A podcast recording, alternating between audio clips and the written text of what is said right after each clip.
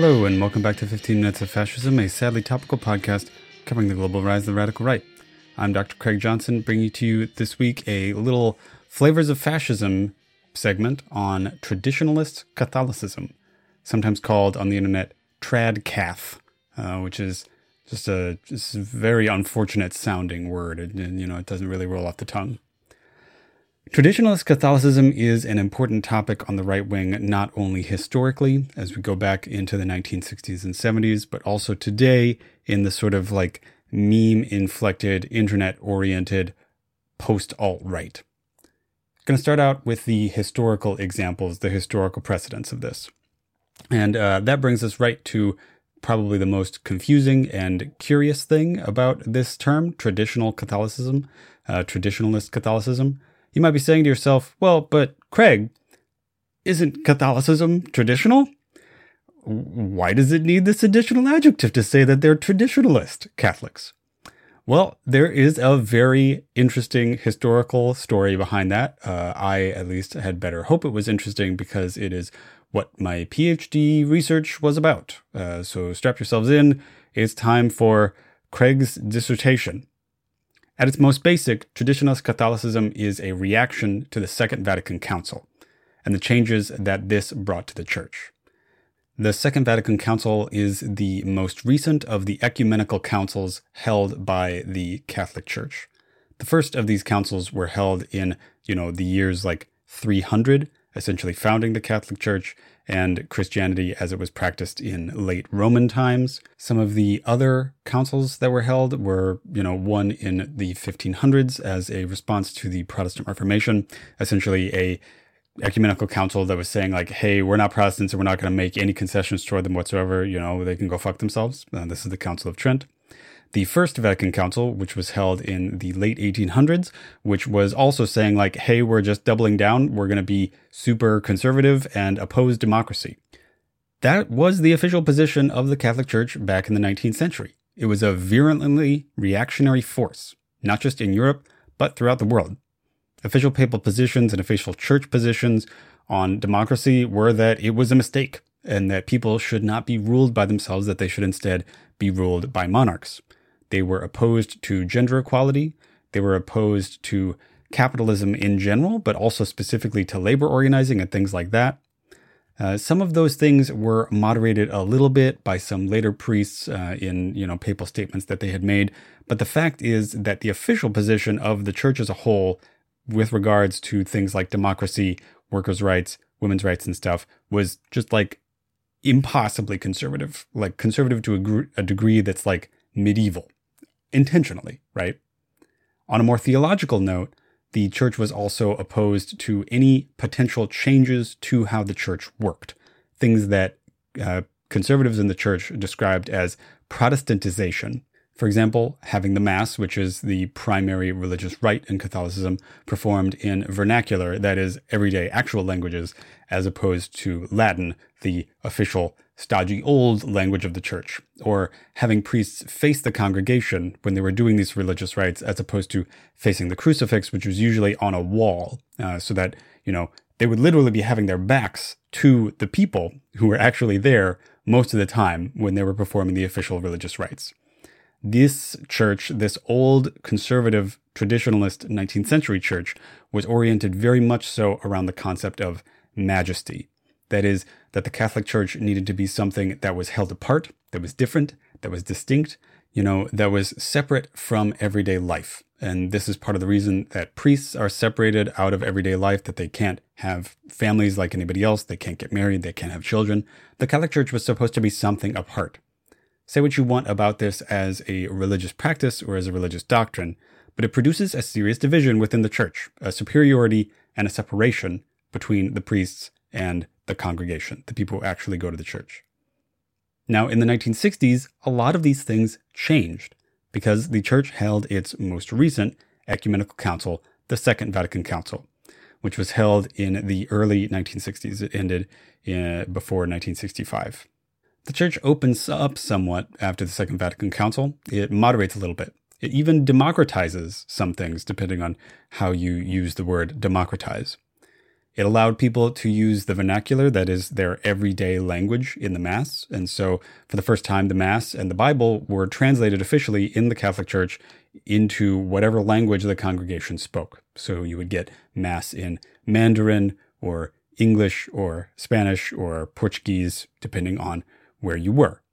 There were also more roles for the laity, that is people who aren't priests, more roles for women, Uh, which is something that the former ecumenical councils really, really, really prohibited.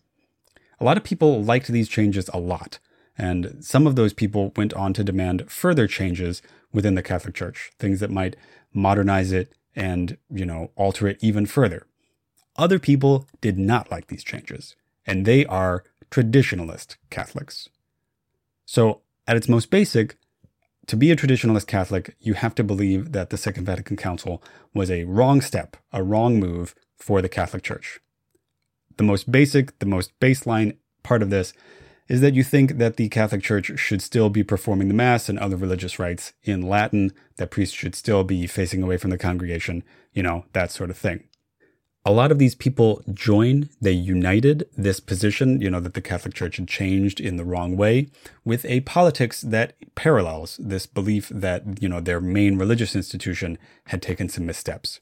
A lot of these people unite their belief in a, you know, subversive change within the Church, you know, that the Church was changed for the worse by internal forces, with a belief, like a right-wing political belief, that their society, that their political world has also been changed for the worse by internal subversive forces.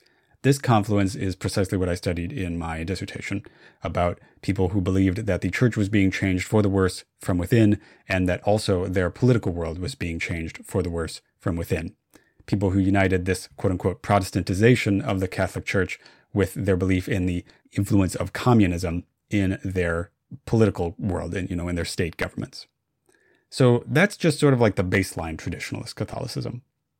Other people who wanted further separation from the Church and who maybe wanted to actually ignore some of the changes that the Second Vatican Council brought, uh, broke off into somewhat separate parts of the Catholic Church.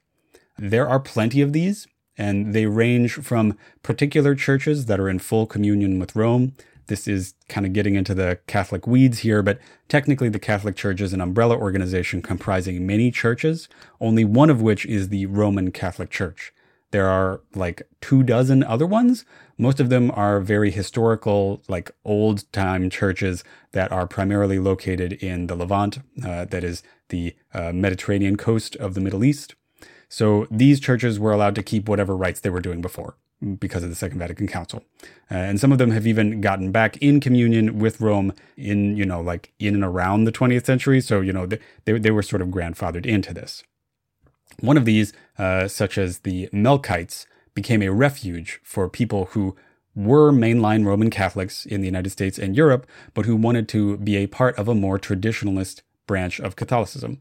One such person is Paul Weyrich, the person who founded the Heritage Foundation, the most powerful and important right-wing political think tank and, you know, foundation in the United States. There are a bunch of other sectors of the Catholic Church that perform the Latin rite, either because they've gotten a special dispensation from the Pope or from an archbishop or whatever. A lot of these are like, you know, small churches or particular religious fraternities or, you know, um, groups of nuns, that sort of thing. There are other people who disliked the way the Catholic Church was changing so much that they became schismatic. A schism in a religious situation means that there is a separation so complete that they don't talk to each other anymore. You know, they, they say that, well, now we're a completely different church. So one of these schisms caused the separation between the Catholic Church and the Eastern Orthodox Church, for example. One example of a schismatic Catholic organization in the twentieth century is the Society of Saint Pius X, which has gone in and out of contact and communion with the Roman Catholic Church. It was founded by a guy named Lefebvre, uh, an archbishop in the Catholic Church back in the mid-twentieth century, who said, you know, that the that the Catholic Church had changed so much that the Pope was no longer the Pope, that, that the Pope was not the real Pope anymore. Other examples of people who thought that the papacy was effectively vacant, one of the most common ways that people express their schism, uh, is a guy named Pope Michael, aka David Bowden, uh, who was elected Pope by six friends and family in nineteen ninety and claimed to be the Pope. He said that he was the actual Pope, as opposed to, you know, John Paul the Second or Pope Ratzinger or Pope Francis. Coincidentally, Pope Michael died this uh, year, just, just, just a couple months ago, August the second, twenty twenty-two. These groups, I want to be clear, of traditionalist Catholicism, these groups are small. They do not have lots of adherents. The Society of Saint Pius X is relatively small, although it's an international organization. A lot of these like smaller religious institutions are, yeah, they're small. The Melkite Church is a very tiny part of the Catholic Church. It doesn't have nearly the influence that the Roman Catholic Church does. But these groups of traditionalist Catholics have massive outsized influence for their particular, you know, actual number of congregants that they have. Remember that a lot of the people who joined these organizations and a lot of people who started them were people who were relatively high up in the Catholic Church or were already extremely influential right-wing conservative Catholic thinkers or political actors. For example, think about Paul Weyrich, right? These groups are important. They have a lot of influence in the world, especially in countries that are predominantly Catholic, like many of them in Latin America or Western Europe, and countries with sizable Catholic minorities like the United States or Germany. The influence of these groups has also extended into the internet world uh, of the twenty-first century by the TradCath movement, right? You know, a truncation of traditionalist Catholicism. This is a sort of new right-wing trend, not just in the United States, but but primarily in the United States, of youth people, you know, of young people who are emphasizing family values, traditional gender norms, and a return to the Catholic Church as the exemplar of traditionalist thinking and traditional behavior. But they don't mean the church as it actually is, right? Because they don't like Pope Francis. They didn't like late John Paul the Second. They really did like Pope Benedict the sixteenth, right? Uh, Pope Ratzinger, though. Uh, so they don't mean the church as it actually is, because Pope Francis is a kind of reformist, leftist leaning pope, right? They mean the church of memes, right? They mean Deus Volt. Uh, in the name of God. Uh, they mean like the medievalist crusading church. They mean the church that burns people accusing them of witchcraft. They mean the church that thinks that homosexuality is a sin that is so terrible that the people who participate in it deserve death. That's the tradition that they are talking about. And they think that that is appropriate to the present day because they hold tradition above all else uh, to a nonsensical extent.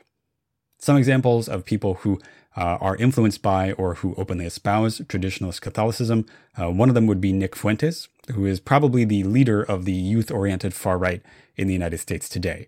Another smaller example is a guy named Timothy Gordon, who's a popular right-wing YouTuber and TradCath violence enthusiast, right? You know, he thinks that we should take the examples of the Crusades as examples for present-day politics.